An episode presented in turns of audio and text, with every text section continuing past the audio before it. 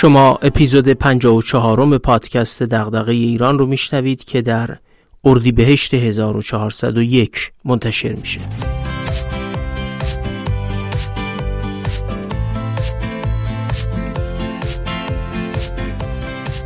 من محمد فاضلی هستم و تو این پادکست از کتابا و متونی میگم که میشه از اونها مباحثی درباره توسعه و بهبود مسائل جامعه ایران رو یاد گرفت یا حداقل به سوالاتی از جنس دغدغه ایران بیشتر و بهتر فکر کرد.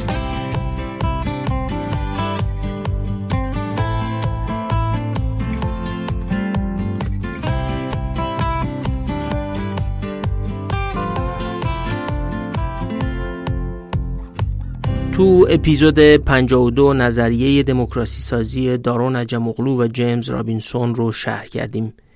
نظریه‌ای که میگه دموکراسی بازی بین فرادستان و فرودستانه که در اون فرودستان سعی میکنن قدرت عملیشون، یعنی قدرت آسیب زدن به منافع فرادستان، رو به قدرت قانونی در قالب نهادها تبدیل کنن تا بتونن در آینده هم بدون خشونت در تصمیمگیری سیاسی تأثیرگذار باشند. گفتیم که فرادستان و فرودستان در لحظه اعمال قدرت عملی در یه چهارراه قرار دارند که سه گزینه امتیاز دادن، دموکراسی سازی یا سرکوب در اختیار فرادستانه و فرودستان هم در صورتی که فرادستان تصمیم به امتیاز دادن یا دموکراسی سازی گرفته باشن میتونن تصمیم بگیرن این گزینه ها رو بپذیرن یا نه، به وعده های فرادستان اعتماد نکنن و مسیر اعمال قدرت عملی رو تا وقوع انقلاب و واژگون کردن حکومت ادامه بدن. گفتیم که عجماوغلو و رابینسون 7 دسته عوامل رو ذکر میکنن که تو اپیزود 53 4 دسته از این عوامل رو توضیح دادیم: جامعه مدنی، بحران و ناآرامی‌های اجتماعی و سیاسی، ساختار دارایی‌ها و منافع فرادستان و نابرابری رو تو اپیزود 53 بررسی کردیم و گفتیم که هر کدوم چه تأثیراتی بر روند دموکراسی سازی دارن. تو این اپیزود میخوایم 3 دسته عوامل دیگر رو شرح کنیم. به عبارتی هنوز وسط چهارراه دموکراسی هستیم و میخوایم ببینیم چه عوامل دیگه‌ای بر محاسبات فرادستان و فرودستان اثر میگذارن.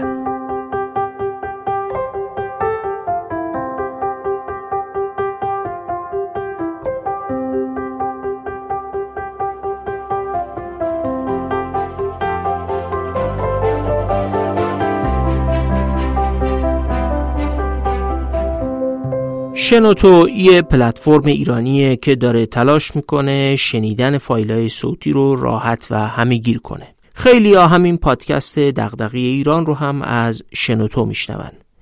برنامه سازای صوتی مثل تولید کننده های پادکست، ناشرین کتاب صوتی و تهیه کننده های فایل های صوتی میتونن از این پلتفرم خوب استفاده کنن. شنونده ها هم میتونن از طریق اپلیکیشن یا وبسایت شنوتو فایل های صوتی خودشون رو که روی این پلتفرم موجوده بشنون.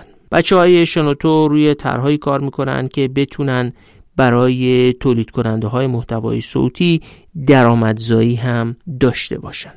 اگه دنبال درآمدزایی از تولید محتوا هستید، ممکنه شنوتو به کارتون بیاد. الان بزرگترین آرشیو صوتی ایران به همت همه برنامه‌سازای صوتی در شنوتو تجمیع شده و تقریباً 8000 برنامه‌ساز و چند میلیون دقیقه فایل صوتی روی پلتفرم شنوتو در دسترسن. اگه علاقه‌مند باشید احتمالاً هر جور مطلب و محتوایی که بخواید روی شنوتو پیدا می‌کنید. اگه تولید کننده پادکست باشید و علاقه داشته باشید که پادکستتون در پلتفرم‌های مختلف در دسترس قرار بگیره، از طریق یک کد RSS پادکستی رو که روی شنوتو تولید کنید میتونید روی بقیه اپ‌های پادگیر هم منتشر کنید. آمار شنوتو نشون میده که 280 اپ فایلای پادکست روی شنوتو رو بازنشر میکنن. حتی کست باکس و اپل پادکست هم جزو اپ‌هایی هستن که این کار رو انجام میدن.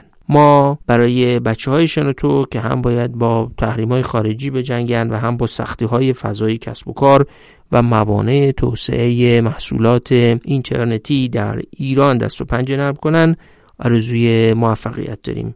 لینک دسترسی به سایت و اپلیکیشن شنوتو رو تو توضیحات کست باکس و تلگرام گذاشتیم، سریع بهشون بزنید. احتمالش زیاده که به عنوان تولید کننده محتوا یا شنونده مشتریشون بشید.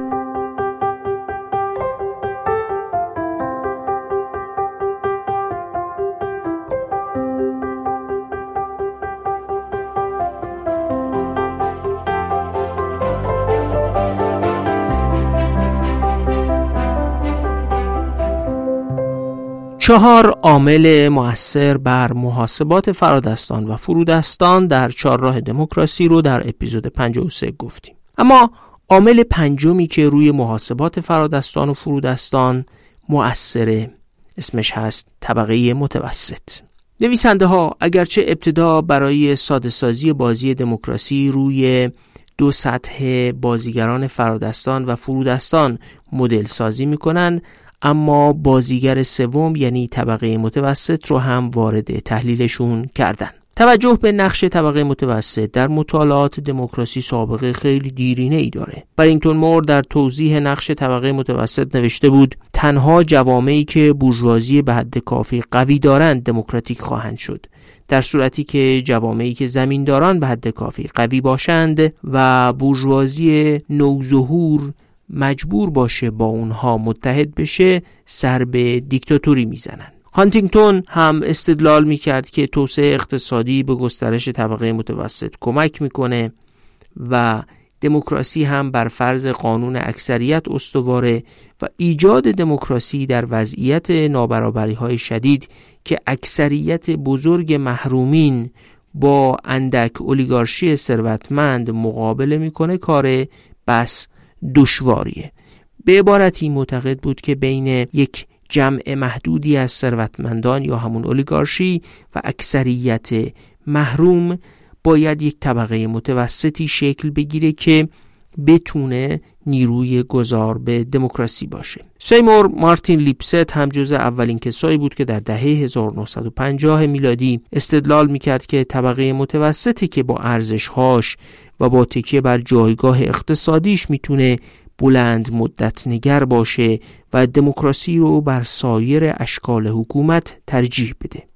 اما عجماوغلو و رابینسون سعی کردن نقش طبقه متوسط رو تو چارچوب خودشون و بر اساس تأثیری که بر فرادستان و فرودستان میگذارن توضیح بدن. از نظر اونها طبقه متوسط میتونه در جریان جنبش‌های انقلابی که همون قدرت عملی فرودستانه به شعله‌ورتر شدن جنبش و تداومش کمک کنه و به این ترتیب نیروی پیشران تحول سیاسی باشه. در دنیای واقعی هر دو طبقه متوسط و فقرا وقتی از قدرت سیاسی طرد بشن به تهدیدی علیه فرادستان تبدیل میشن، اما مهم اینه که کدومشون نقش محوری پیدا میکنن. طبقه متوسط بازیگر سومی است بین اغنیای فرادست و فقرای فرودست. حالا مهمه که این بازیگر سوم با کدوم یک از این دو دسته ائتلاف میکنه؟ ائتلاف با فقرا علیه اغنیا یا ائتلاف با اغنیا علیه فقرا. به قول معروف مسئله این است، همین ائتلافه که به طبقه متوسط ظرفیت ایفای نقش در جریان دموکراسی سازی میده. طبقه متوسط ثروتمندتر از فقراست، بنابراین انگیزه کمتری برای انقلاب کردن داره و اغنیا راحت‌تر میتونن با طبقه متوسط بر سر امتیاز دادن یا دموکراسی سازی به توافق برسن. البته خیلی مهمه که طبقه متوسط نسبتاً فقیر یا نسبتاً ثروتمند باشه. طبقه متوسط نسبتاً فقیر به فرادستان امکان میده که بدون دادن حقوق دموکراتیک یه امتیازایی بدن و اونا رو راضی کنن و تن به دموکراسی سازی ندن. این طبقه متوسط نسبتاً فقیر هم امتیازها رو میگیره و از ائتلاف با فقرا علیه فرودستان میگذره. اما طبقه متوسطی که نسبتاً ثروتمند باشه به راحتی در مقابل امتیازات فرادستان راضی نخواهد شد. بنابراین یه طبقه متوسط نسبتاً ثروتمند که با فقرا علیه فرادستان ائتلاف کنه میتونه بازیگر مهمی در جریان دموکراسی سازی باشه. طبقه متوسط شرایط رفاهی بهتری هم داره و تحصیل کرده تر هم هست و به همین دلیل شرایط بهتری برای رهبری جنبش ها داره. قبلا وقتی درباره تحقق قدرت عملی حرف زدیم گفتیم که مشکل فرودستان برای استفاده از قدرت عملی معمای کنش جمعیه، یعنی اینکه چگونه با هم هماهنگ بشن و توده ها بتونن هماهنگ با هم علیه فرادستان اقدام کنن. طبقه متوسط به همین دلیل که ثروتمندتره، تحصیل کرده تره و دسترسی بیشتری به ارتباطات داره میتونه معمای کنش جمعی رو راحت تر حل کنه و رهبری بهتری بر فرودستان اعمال کنه. طبقه متوسط به دلیل همین توانایی هایی هم که داره برای مذاکره کردن و معامله کردن هم شرایط بهتری داره. به عبارتی در اون وسط چهارراه دموکراسی وقتی که پای معامله کردن پیش میاد و بارها گفتیم که دموکراسی نوعی معامله بین فرادستان و فرودستانه، اونجاست که طبقه متوسط امکان بیشتری برای این کار داره. البته این خطر هم هست که اگر فرادستان بتونن با طبقه متوسط به زیان فقرا و فرودستان معامله کنن دموکراسی سازی ممکنه مختل بشه. طبقه متوسط وضعیت اقتصادیش بهتر از فقراست و فرادستان میتونن اطمینان بیشتری داشته باشن که اگه دموکراسی سازی صورت بگیره انگیزه طبقه متوسط برای اعمال سیاست‌های بازتوزیعی مثل وضع مالیات‌های سنگین یا مصادره اموال خیلی کمتره. طبیعیه که فقرا وقتی قدرت دستشون بیفته خیلی بیشتر انگیزه دارن که با سیاست‌های بازتوزیعی اون چه رو که حقشون میدونن از فرادستان بگیرن. بنابراین یه طبقه متوسط نسبتاً بزرگ و نسبتاً ثروتمند به مثابه یه ضربه‌گیر بین اغنیا و فقرا عمل میکنه و به فرادستان اطمینان میده که اگر هم دموکراسی مستقر بشه سیاست بازتوزیعی شدیدی اعمال نخواهد شد. به این ترتیب انگیزه فرادستان برای اعمال خشونت و سرکوب با وجود یک طبقه متوسط قوی کم میشه. طبقه متوسط بزرگ و نسبتاً ثروتمند از طریق جذاب نشون دادن دموکراسی به جای سرکوب انگیزه ایجاد میکنه که فرادستان به تغییرات سیاسی اونقدر کافی تن بدن که فرودستان از خیر انقلاب کردن بگذرن. یه طبقه متوسط بزرگ و قوی به تحکیم و پایداری دموکراسی هم کمک میکنه، چون این طبقه مانع سیاست‌های بازتوزیعی شدید میشه و بنابراین فرادستان بعد از دموکراسی سازی انگیزه زیادی برای کودتا یا هر نوع اقدام خشن علیه دموکراسی نخواهند داشت. این یعنی فرادستان و اغنیا از کاربرد زور منصرف میشن. طبقه متوسطی که همراه با اغنیا در قدرت قرار میگیره میتونه نقش میانه‌روها رو در برابر سرکوب بازی کنه و به طرفداری از گذار به دموکراسی عمل کنه. به عبارتی طبقه متوسط به هر دو گروه فرادستان و فرودستان کمک میکنه تا هزینه کمتری رو در چهارراه دموکراسی بپردازن. فرادستان هزینه کمتری میپردازن چون سیاست‌های بازتوزیعی شدید اعمال نمیشه و اونا هزینه اقتصادی یا هزینه سیاسی و اخلاقی سرکوب رو پرداخت نمیکنن. به فرودستان هم کمک میکنن که بدون قرار گرفتن در معرض سرکوب شدید به دموکراسی سازی دست پیدا کنن. حالا بازم میتونیم رابطه بین عوامل مختلف رو بررسی و تحلیل کنیم. عامل ساختار و ترکیب سرمایه و دارایی فرادستان رو که در اپیزود 53 گفتیم یادتون هست. گفتیم هر قدر جامعه صنعتی تر باشه بخت دموکراسی سازی بیشتر میشه. مدرنیزاسیون، صنعتی شدن، پیچیده و سرمایه بر شدن ساختار اقتصادی که به افزایش سرمایه انسانی هم میانجامه یکی از سازوکارهای تقویت طبقه متوسط هم هست. بنابراین ترکیب تحول در ساختار اقتصادی به سمت صنعتی شدن و تشکیل طبقه متوسطی که از پس اون پدید میاد شرایط مناسبتری برای دموکراتیک شدن ایجاد میکنه. حالا فکر کنید صنعتی شدن سطحی از درآمد هم برای طبقه متوسط ایجاد کنه که نابرابری رو به اندازه‌ای پایین بیاره که تهدید برای فرادستان رو کاهش بده. در این صورت بخت دموکراسی سازی هم بیشتر میشه. قوی شدن طبقه متوسط از مسیر دیگه‌ای هم بر دموکراسی سازی مؤثره. تندروها میخوان از زور استفاده کنن تا عمر دیکتاتوری بیشتر بشه، اما میانروهای درون نظام اقتدارگرا و دیکتاتوری به دلیل هزینه‌هایی که سرکوب داره مایلن که یه فرود نرم روی زمین دموکراسی داشته باشن. اینجاست که دو دستگی بین نخبگان حاکم پیدا میشه. این دو دستگی وقتی به نفع میان روها تموم میشه و طرفداران سرکوب در درون نظام حاکم نمیتونن ایده خودشون رو عملی بکنن که طبقه متوسط در درون نخبگان قوی باشه. خب بگذارید تحلیل رو اینجوری تکمیل کنیم که هر اقدام و فرایندی که سبب بشه طبقه متوسط زوال پیدا کنه و تضعیف بشه به زیان دموکراسی سازی و به نفع بالا رفتن احتمال بروز خشونته. فرقی نمیکنه که این اقدام سوء مدیریت و بحران اقتصادی باشه یا تحریم خارجی. هر اقدامی که بنیان صنعتی جامعه رو تضعیف میکنه یا تحولاتی که در نظام جهانی اقتصاد و تحریم ها پدید میاد که موجودیت طبقه متوسط رو هدف میگیره بر ضد دموکراسی. زوال طبقه متوسط مساوی کاهش بخت دموکراسی سازیه و بالا رفتن احتمال فروپاشی دموکراسی و بازگشت به اقتدارگرایی رو همراه خودش داره.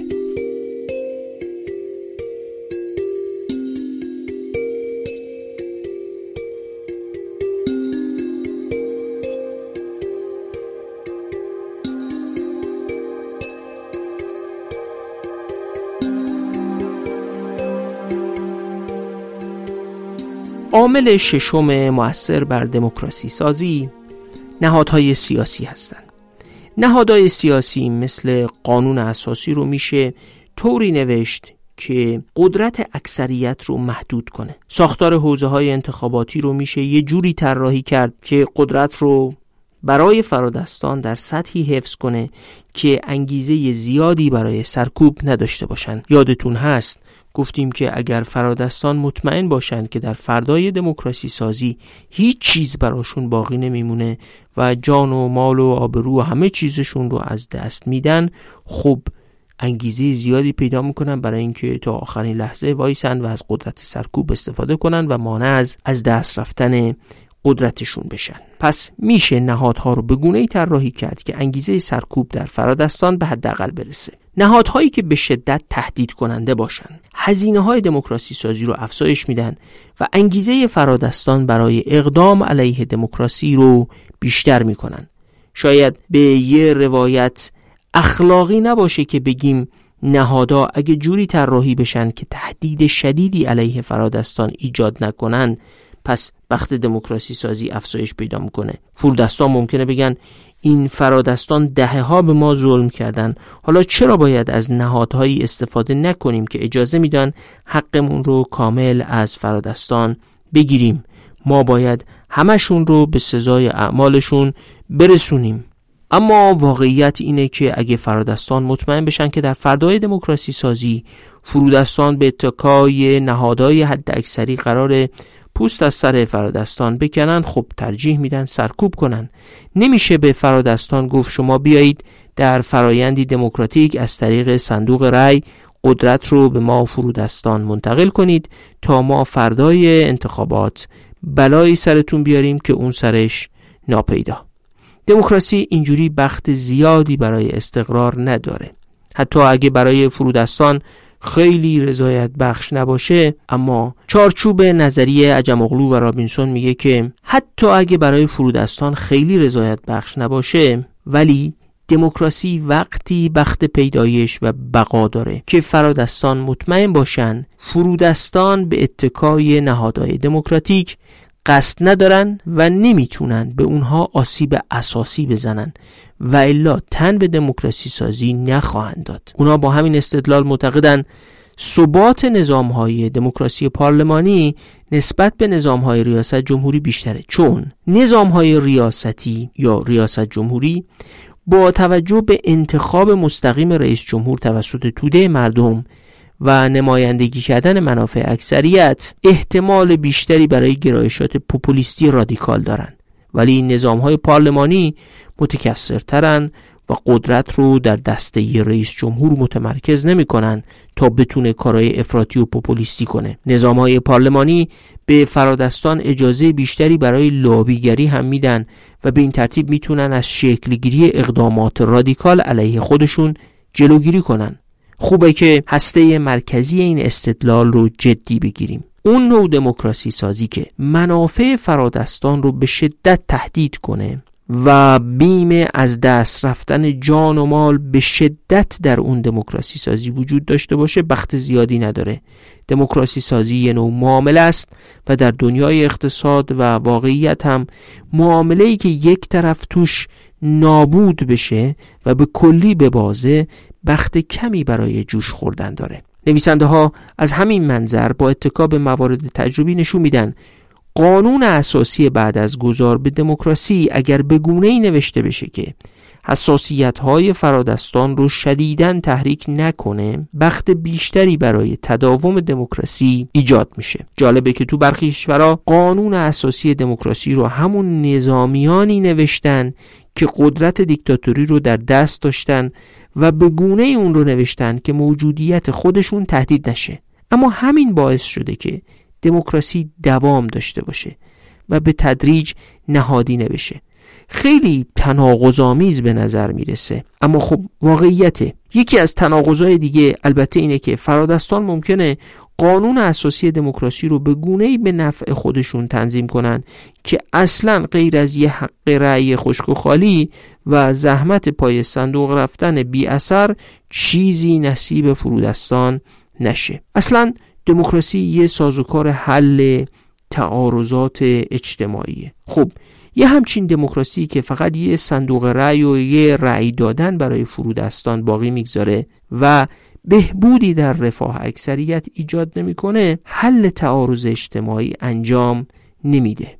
و چنین دموکراسی که سهم فقرا توش فقط رأی دادن و سهم فرادستان ثروت و قدرت باشه بختی برای بقا هم نداره و دوباره مسئله تمایل فقرا به اعمال قدرت عملی و استفاده فرادستان از سرکوب پیش میاد. دموکراسی باید مسئله حل کنه. اینجا یه نکته مهم معلوم میشه. نهادها که بارزترینشون قانون اساسیه باید یه شرط مهم داشته باشن: توازن. این توازن چیه؟ این توازن ظریف اونه که شهروندان نه اونقدر قدرت داشته باشند که بتونن دست به اقدامات رادیکال بزنن و از این جهت فرادستان رو به استفاده از خشونت برای حفظ منافع حداکثریشون تحریک کنن، و فرادستان هم نباید اونقدر قدرت داشته باشن که از عدم انجام اقدامات رادیکال علیه منافعشون توسط توده ها مطمئن باشن و بتونن هر خواسته‌ای رو که دارن به توده ها تحمیل کنن. این یعنی فرادستان اونقدر قدرت دارن که قربانی توده ها نشن، اما اونقدر هم قدرت ندارن که به درخواستای معتدل توده ها برای بهبود شرایط و تقسیم منافع تن ندن، و توده ها هم اونقدر قدرت دارن که خواسته های معتدل خودشون رو تحمیل کنن، اما اونقدر قدرت ندارن که دست به کارهای رادیکال بزنن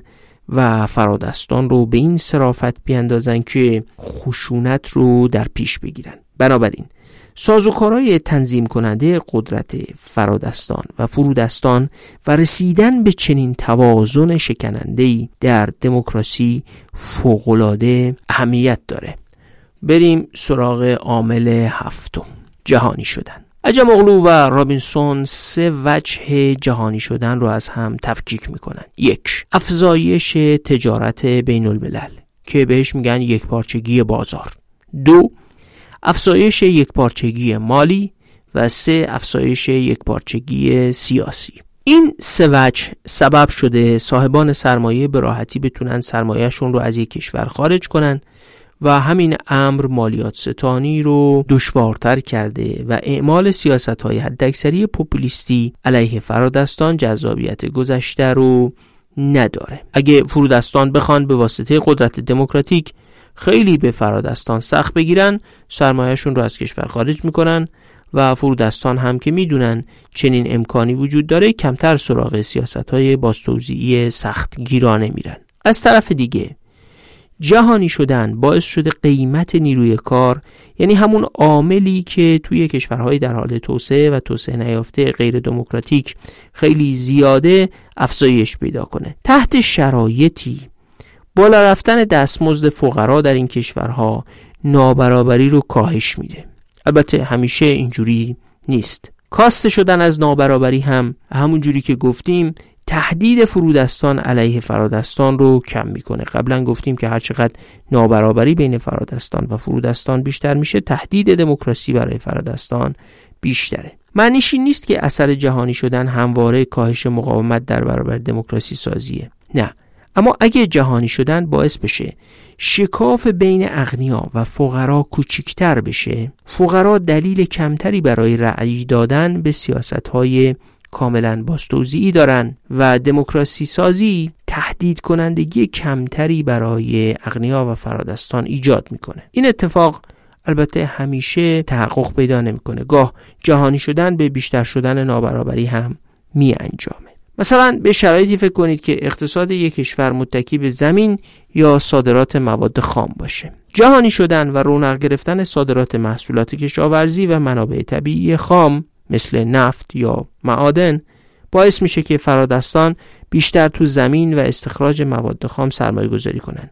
میدونیم که زمینداری عنصر ضد دموکراسیه و استخراج مواد خام هم اشتغالزا نیست و اغلب به فناوری صنعتی بالایی در مقایسه با سایر محصولات صنعتی نیاز نداره و بنابراین عواقب مثبت صنعتی شدن برای دموکراسی سازی از طریق گسترش سرمایه گذاری در زمین یا سرمایه گذاری در صنایع استخراجی مثل نفت و گاز و پتروشیمی و معدن و اینها حاصل نمیشه. بنابراین جهانی شدن وقتی زمینداری یا صنایع استخراجی مواد خام رو تقویت بکنه به دموکراسی سازی کمکی نخواهد کرد. به این ترتیب میشه گفت جهانی شدن وقتی اثر مثبت روی دموکراسی سازی باقی میگذاره که توسعه مبتنی بر فناوری و مهارت نیروی کار و در نتیجه افزایش در سرمایه انسانی رو به همراه داشته باشه. قبلا گفتیم که سرمایه انسانی آسیب پذیرترین بخش سرمایه برای فرادستانه و هرقدر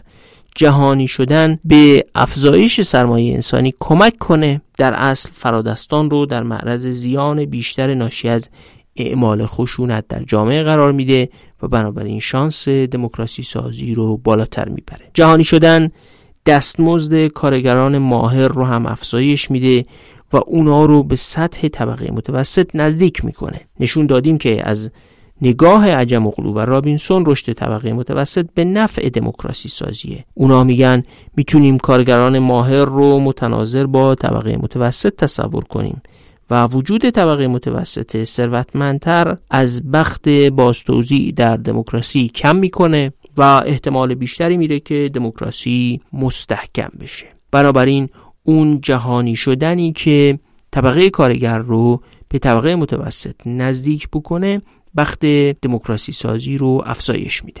همون جوری که گشایش تجارت بین الملل بر کاهش نابرابری میتونه مؤثر باشه و دموکراسی رو به گزینه جذابتری برای فرادستان تبدیل کنه و از انگیزشون برای سرکوب کم کنه، یک پارچگی مالی هم یه همچین تأثیری داره. با یک پارچگی مالی قیمت‌های عوامل تولید به سمت قیمت‌های جهانی حرکت می‌کنه. با یکپارچگی مالی کودتا دوباره پرهزینه‌تر میشه و مهمتر از همه یکپارچگی مالی رأی‌دهنده میانه یا یک میانگین رأی‌دهنده ها رو در دموکراسی تشویق می‌کنه تا به اون سیاست‌هایی رأی بده که مالیات پایینتری وضع میکنه تا به این ترتیب سرمایه بیشتری از سطح جهانی جذب بشه و با افزایش سرمایه گذاری و تقاضا برای شغل سطح دستمزدها بالاتر بره. رای دهنده میانی میدونه که اگه به سیاستهای بازتوزیعی شدید علیه اغنیا رای بده، اونا با سرمایه هاشون از کشور میرن، سرمایه گذار خارجی هم وارد نمیشه و با کاهش سرمایه گذاری رشد و توسعه فناوری، رشد دستمزدها و رشد شرایط زندگی هم مختل میشه. فرادستان هم هر قدر بیشتر مطمئن بشن که فرودستان و رای دهنده ها به طور کلی میل کمتری به اعمال سیاست های بازتوزیعی شدید دارن، انگیزه شون برای سرکوب و توطئه برای کودتا و بازگشت اقتدارگرایی کمتر میشه و در نتیجه تداوم دموکراسی راحت‌تر خواهد شد. این بخش از تحلیل عجماوغلو و رابینسون کاملا به این بستگی داره که اثرات جهانی شدن رو چی بدونیم. خودشون هم میگن که استدلالشون میتونه خیلی پیشبینی‌های غنی به بار بیاره، مشروط به این که تأثیرات جهانی شدن روی تجارت و تحرک عوامل تولید بر توزیع درآمدها ارزیابی بشه. ادبیات این عرصه هم کاملا مناقشه برانگیزه و بسته به شرایط کشورها تأثیرات متفاوتی رو نشون میده. برای همین هم می‌نویسن نمیتونیم از مدل هامون برای این ادعا استفاده کنیم که جهانی شدن قطعاً برای دموکراسی خوبه یا بده، بلکه باید نوع تأثیر جهانی شدن بر هر کشور رو با توجه به شرایط همون کشور بررسی کرد. تو این بخش هم باز عامل جهانی شدن رو میتونیم در ارتباط با بقیه عوامل تحلیل کنیم. اگه جهانی شدن باعث بشه بنیان صنعتی کشوری تقویت بشه، سهم دستمزدها در تولید ناخالص داخلی بالا بره و نابرابری کاهش پیدا کنه، طبقه متوسط تقویت بشه و ترکیب صنعتی شدن و طبقه متوسط به تقویت جامعه مدنی کمک کنه، اون وقته که هم فقرا انگیزه کمتری برای انقلاب پیدا میکنن و هم فرادستان انگیزه کمتری برای سرکوب. اما میتونه همه اینها به صورت معکوس هم اتفاق بیفته و بنابراین جهانی شدن اثر منفی بر دموکراسی سازی هم داشته باشه. پس جهانی شدن بسته به ساختار اقتصادی کشورها و نوع استفاده‌ای که نخبگان جامعه و برنامه‌ریزان توسعه از اون میکنن میتونه در مسیر دموکراسی سازی کمک کنه یا نه کاملا برعکس اثر منفی باقی بگذاره.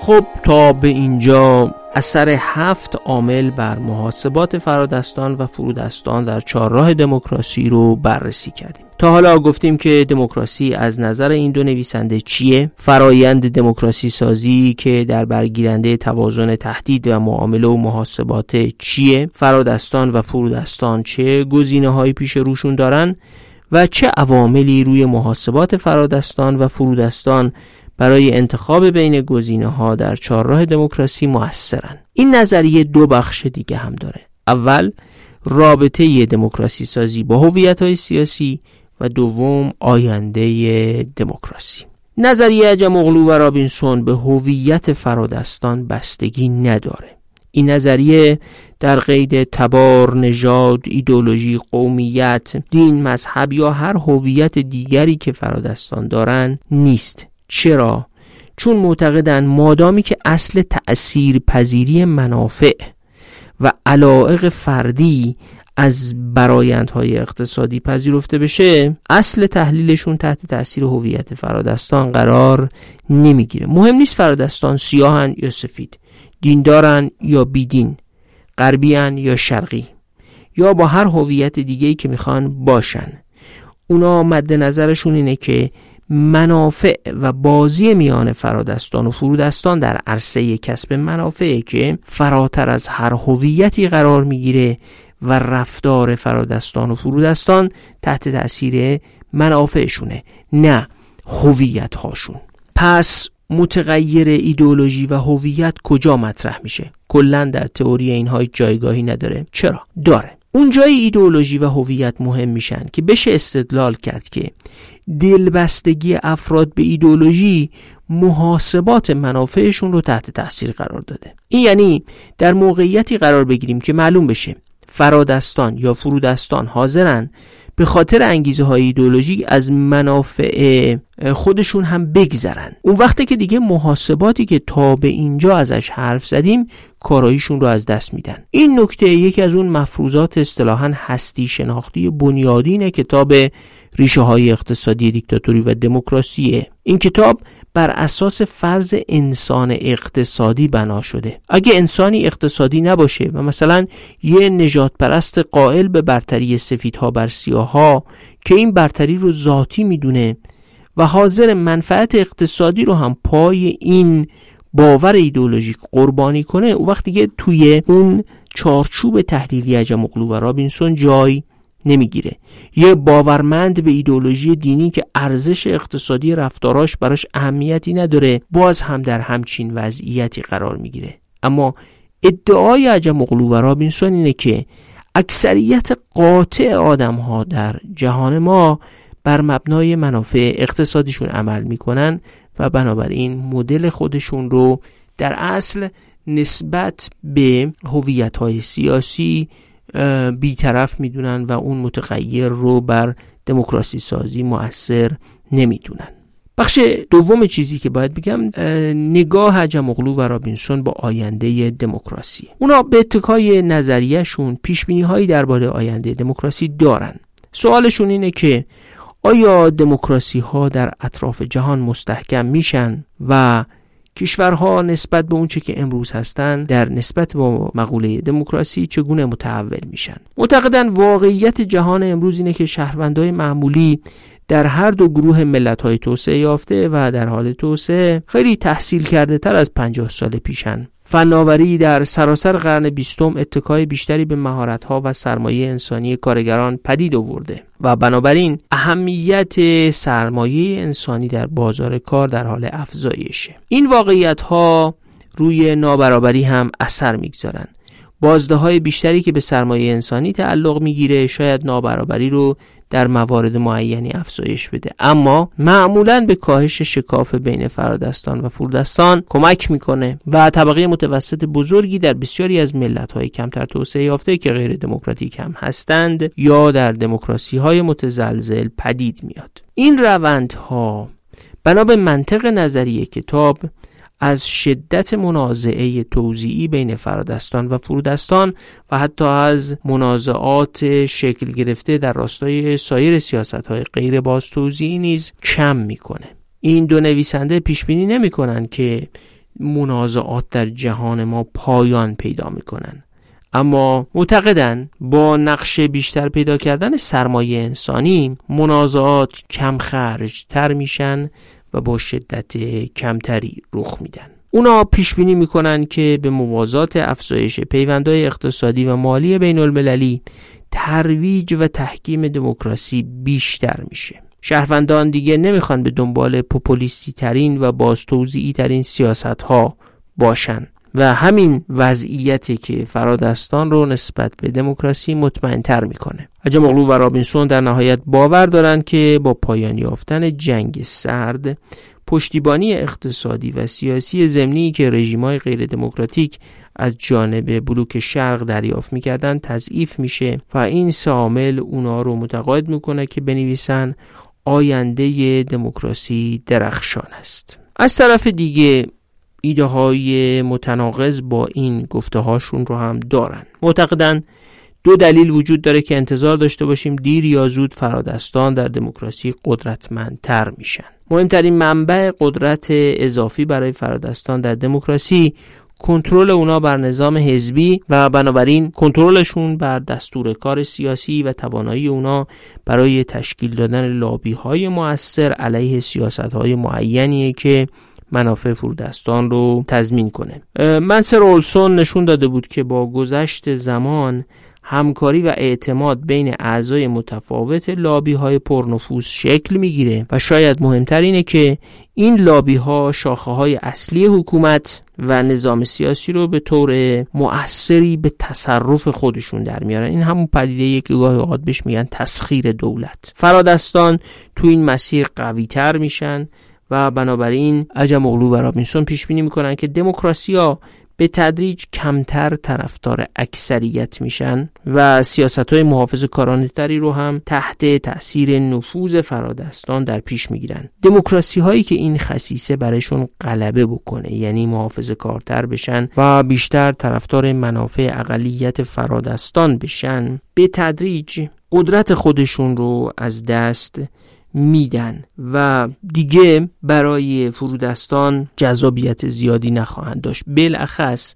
با توجه به این که با افزایش نقش سرمایه انسانی و مهارت در دنیای کار، سازمان‌هایی مثل اتحادیه‌های کارگری، خصوصا اتحادیه‌های کارگری سنتی یا همون بخشی از جامعه مدنی که اهمیتشون برای دموکراسی زیاده، تضعیف میشن. به این ترتیب اثرات متغیرها بر آینده دموکراسی یکسویه نیست، یعنی همون گونه که میگن آینده دموکراسی درخشانه، تحلیل متناقضش رو هم دارن. روندها ممکنه به گونه‌ای پیش بره که آینده دموکراسی تضعیف بشه. اگه به شواهد دنیای امروز هم نگاه بکنیم، مثلا در بسیاری از کشورهای آمریکای جنوبی دموکراسی ها تضعیف شدن و حکومت های پوپولیستی به قدرت رسیدن. حتی در اروپا، در برزیل و در کشورهای دیگه دولت های راستگرا و تندروی به قدرت رسیدن که تضعیف بنیان های دموکراسی رو انجام میدن.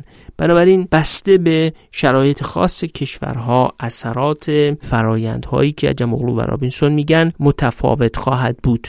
کنار هم قرار دادن این دو روند، یعنی روند اول افزایش نقش سرمایه انسانی و سرمایه فیزیکی و پیچیدگی در جوامع که بر دموکراسی تأثیر مثبت داره، و روند دوم که منجر به متسلب شدن سازمان‌های دموکراتیک و حضور محافظه‌کارانه‌تر فرادستان در دموکراسی میشه، این ظرفیت رو ایجاد میکنه که گفته بشه دموکراسی‌های آینده کمتر بازتوزیعی هستند، یعنی کمتر اموال ثروتمندان رو به نفع فقرا و فرودستان بازتوزیع میکنن، خصوصا اگه اشکال جدید نمایندگی، حالا چه نمایندگی در عرصه سیاسی و چه نمایندگی در محل کار، تضعیف بشه. این محافظه‌کارتر شدن دموکراسی ها بیشتر خواهد شد، یعنی فرودستان اگر نتونن نمایندگی قوی برای حفظ منافعشون داشته باشن، اون وقته که دموکراسی ها تضعیف میشن، یا به قول استفنز اگر به گونه‌ای نباشه دموکراسی که کارگر کتی روی دوشش، کلاهی روی سرش،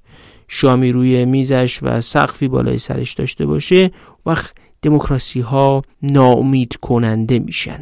در اصل دموکراسی که صندوق انتخابات داره اما به کار بهبود وضعیت فرودستان نمیاد، میتونه آینده دموکراسی های محافظه‌کار باشه. پس به همون میزان که عجماوغلو و رابینسون از یک آینده درخشان دموکراسی میگن، بیمهایی هم درباره آینده دموکراسی و محافظه‌کارتر شدن اونها دارن. باید دید که بسته به شرایط کشورها کدام یک از این دو سناریو و آینده پیش روی دموکراسی قرار میگیره.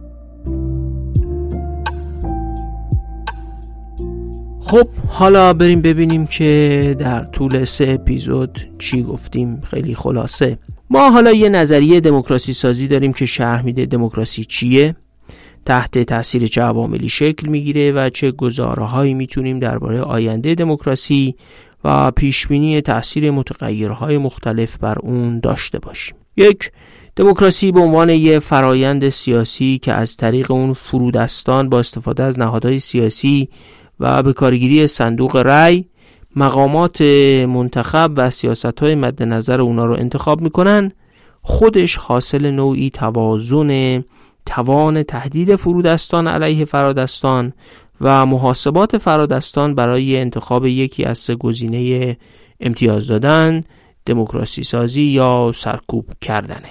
2. اینکه فرایند دموکراسی سازی شروع بشه و فرادستان کدوم گزینه رو انتخاب کنن به قوت و ضعف جامعه مدنی، شدت بحران‌ها و ناآرامی‌های اجتماعی، ساختار اقتصادی و ترکیب دارایی‌های فرادستان، سطح نابرابری، کمیت و کیفیت طبقه متوسط، کیفیت نهادهای سیاسی و نوع اثر جهانی شدن بر هر کشور بستگی داره. 3. اثر هر کدوم از این عوامل، یعنی همین 7 دسته عوامل رو اگه بخوایم خیلی خلاصه واقعا مرور کنیم، اینجوری میشه گفت: جامعه مدنی قوی به پیدایش و تحکیم دموکراسی کمک میکنه. هر بحران اقتصادی و اجتماعی که منجر به ناآرامی بشه، حل معمای کنش جمعی برای شکلگیری قدرت عملی فرودستان رو در اصل کمک میکنه. اما بحران و ناآرامی مستمسک فرادستان ضد دموکراسی هم هست که به بهانه بحران فرصت پیدا کنن و حتی دموکراسی های نیم بند رو هم براندازی کنن. البته ناآرامی و بحران میتونه سرکوب هم بشه و بنابراین آرامی و بحران الزاماً به دموکراسی سازی نمی انجامه. خاورمیانه بارزترین نمونه همچین بحران‌هایی است که دموکراسی سازی هم نشده بلکه سرکوب‌های شدید صورت گرفته. دارایی فرادستان هرقدر صنعتی‌تر، پیچیده‌تر و بیشتر متکی به سرمایه‌های انسانی و ثبات لازم برای تولید باشه، امکان پذیرش دموکراسی سازی توسط فرادستان افزایش پیدا می‌کنه. زمینداری و نظام‌های اقتصادی متکی به رانت، منابع طبیعی و صنایع استخراجی و غیر متکی به سرمایه انسانی عامل مساعدی برای دموکراسی سازی نیستند.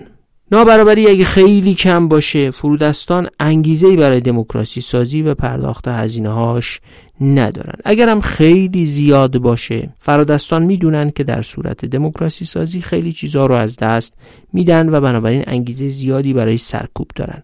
نابرابری در یک سطح متوسط عامل کمک کننده‌ای برای دموکراسی سازی. طبقه متوسط نیروی قابل توجهی با تأثیر مثبت بر دموکراسی سازیه. طبقه متوسط قوی توان رهبری فرودستان برای حرکت به سمت دموکراسی سازی رو داره.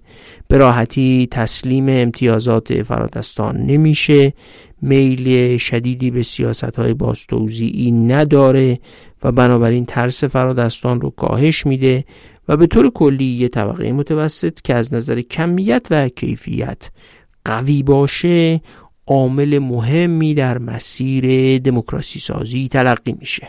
اون نهادهای سیاسی که مانع اقدامات رادیکال فرودستان علیه فرادستان بشن و اونقدر ترس در فرادستان ایجاد نکنن که اونا رو به واکنش خشونت‌آمیز وادار کنن، میتونن نقش مهمی در دموکراسی سازی داشته باشن. اما نکته مهم شکلی توازن اجتماعی حاوی این نهادهاست. اگه نهادها اونقدر قدرت به فرودستان ندن که ارادهشون رو تحمیل کنن، دموکراسی قادر به حل تعارضات نمیشه. بنابراین نهادها باید وضعیتی داشته باشن که فرادستان احساس تهدید نکنن، اما در عین حال ابزار مهمی هم و ابزار مؤثری هم در دست فرودستان برای اعمال ارادهشون باشن. این همون چیزیه که بهش گفتیم یک توازن شکننده. جهانی شدن هم بسته به تأثیراتی که بر کشورها باقی میگذاره میتونه دموکراسی سازی رو مثبت یا منفی تحت تأثیر قرار بده.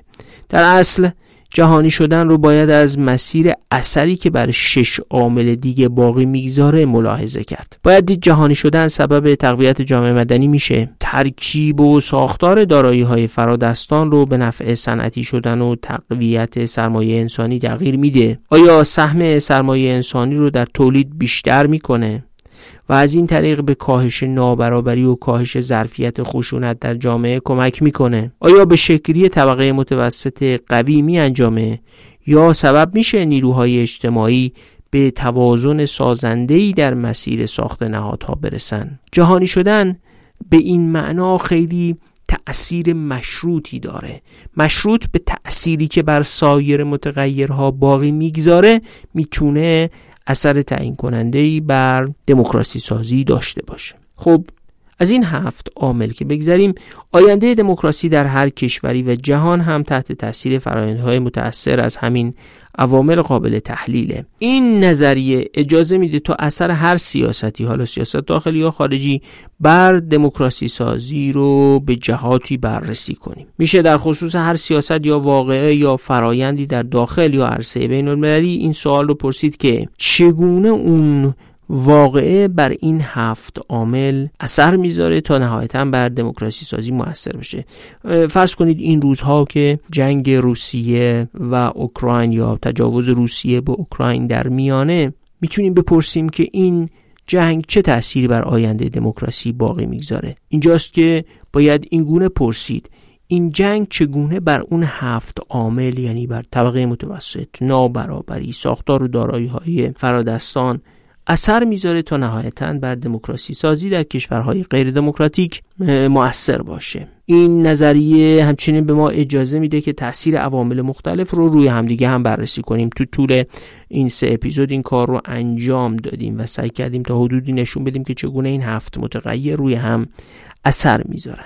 پیام ضمنی این نظریه دموکراسی سازی با 7 عاملی که اثر اونها رو بررسی کردیم، نشون دادن سطح پیچیدگی و دشواری دسترسی به دموکراسی هم هست. از این منظر اگه نگاه کنیم، دموکراسی شاید گرانترین کالای سیاسیه که در کشورها در طول تاریخ تولید شده. به همین دلیل هم هست که در طول تاریخ دموکراسی خیلی کالای کمیابیه و از چند هزار سال تاریخ زندگی انسان تا اونجا که تاریخ رو میشناسیم، فقط توی 2-3 قرن گذشته است که زمزمه ای از دموکراسی به گوش رسیده و علیرغم اینکه بیش از 100 کشور دنیا در رده دموکراسی‌های انتخاباتی طبقه بندی میشن، اما فقط کمتر از 20 کشور هستند که در رده دموکراسی‌های تحکیم شده با تحقق شروط زیادی از یک دموکراسی مؤثر طبقه بندی شدن. دشواری پیدایش همین شرایطی که من رو متقاعد میکنه بگم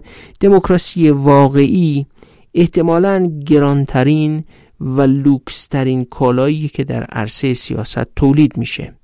تعدد فرایندها و عوامل، تعدد متغیرهایی که روی دموکراسی سازی اثر دارن و شکننده بودن توازنهایی که بین عوامل و نیروها باید شکل بگیرن تا دموکراسی پدید بیاد و دوام بیاره، اون رو به کالای گران و کمیاب تبدیل میکنه. ما تو اپیزود 55 میریم که ترکیب این شرایط و عوامل رو در 4 کشور انگلستان، آرژانتین، سنگاپور و آفریقای جنوبی به روایت عجماوغلو و رابینسون بررسی کنیم. در اونجا بهره‌گیری از تاریخ کمکمون میکنه که اثر پیچیده و در هم تنیده این عوامل رو به شکل واقعی تری مشاهده کنیم. شرح نظری ما همینجا به پایان میرسه، اما پیش از ختم این اپیزود و محول کردن ادامه کار به اپیزود 55 1-2 مطلب دیگه هست که باید خدمتتون عرض کنم.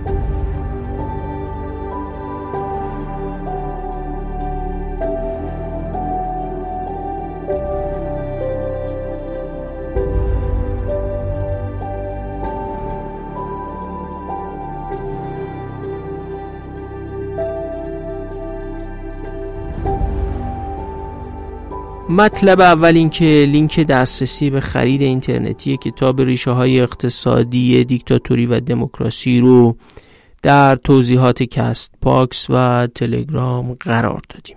اگه مایل باشید میتونید از خود ناشر خرید کنید و اگر کد تخفیف دیران رو وارد کنید 20% تخفیف هم اعمال میشه و هزینه ارسال کتاب هم به عهده ناشره. نکته دوم، اسامی برندگان قرعه‌کشی دور 10 هدیه کتاب پادکست دغدغه ایران رو مشخص کردیم. گفته بودم که هزینه این کتاب‌ها رو یکی از مخاطبان پادکست به یاد پدرشون تأمین کردن. 5 جلد کتاب راه‌های ابریشم، تاریخ جهان از دیدگاهی نو، نوشته پیتر فرانکوپن، با ترجمه حسن افشار که نشر مرکز اون رو در سال 1399 منتشر کرده. دریافت کنندگان هدیه کتاب ما در این دور این افراد هستند: آقای مولایی که اسم کوچیکشون رو ننوشته بودن از شهر هشت رود در آذربایجان شرقی، آقای فریدون باختر از رامشیر خوزستان،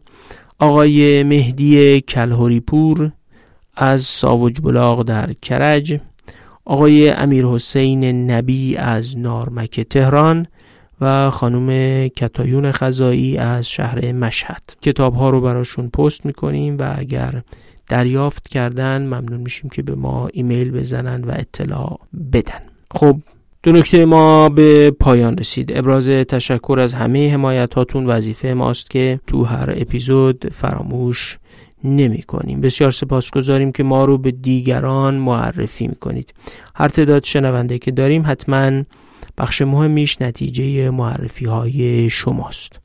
از مخاطبینی هم که به هر مقدار حمایت مالی می کنن تشکر می کنیم. صفحمون در سایت هامی باش و شماره کارت و حسابی ذکر شده در توضیحات صفحه تلگرام برای حمایت مالی از این پادکست در اختیار شما هست. اونایی هم که بخوان حامی مالی این پادکست بشن به صورت شرکت، سازمان یا حتی افراد حقیقی میتونن به همون ایمیل بزنن و شرایطش رو براشون ارسال کنیم. کارمون رو نقد کنید و برای بهتر شدنمون نظر بدید.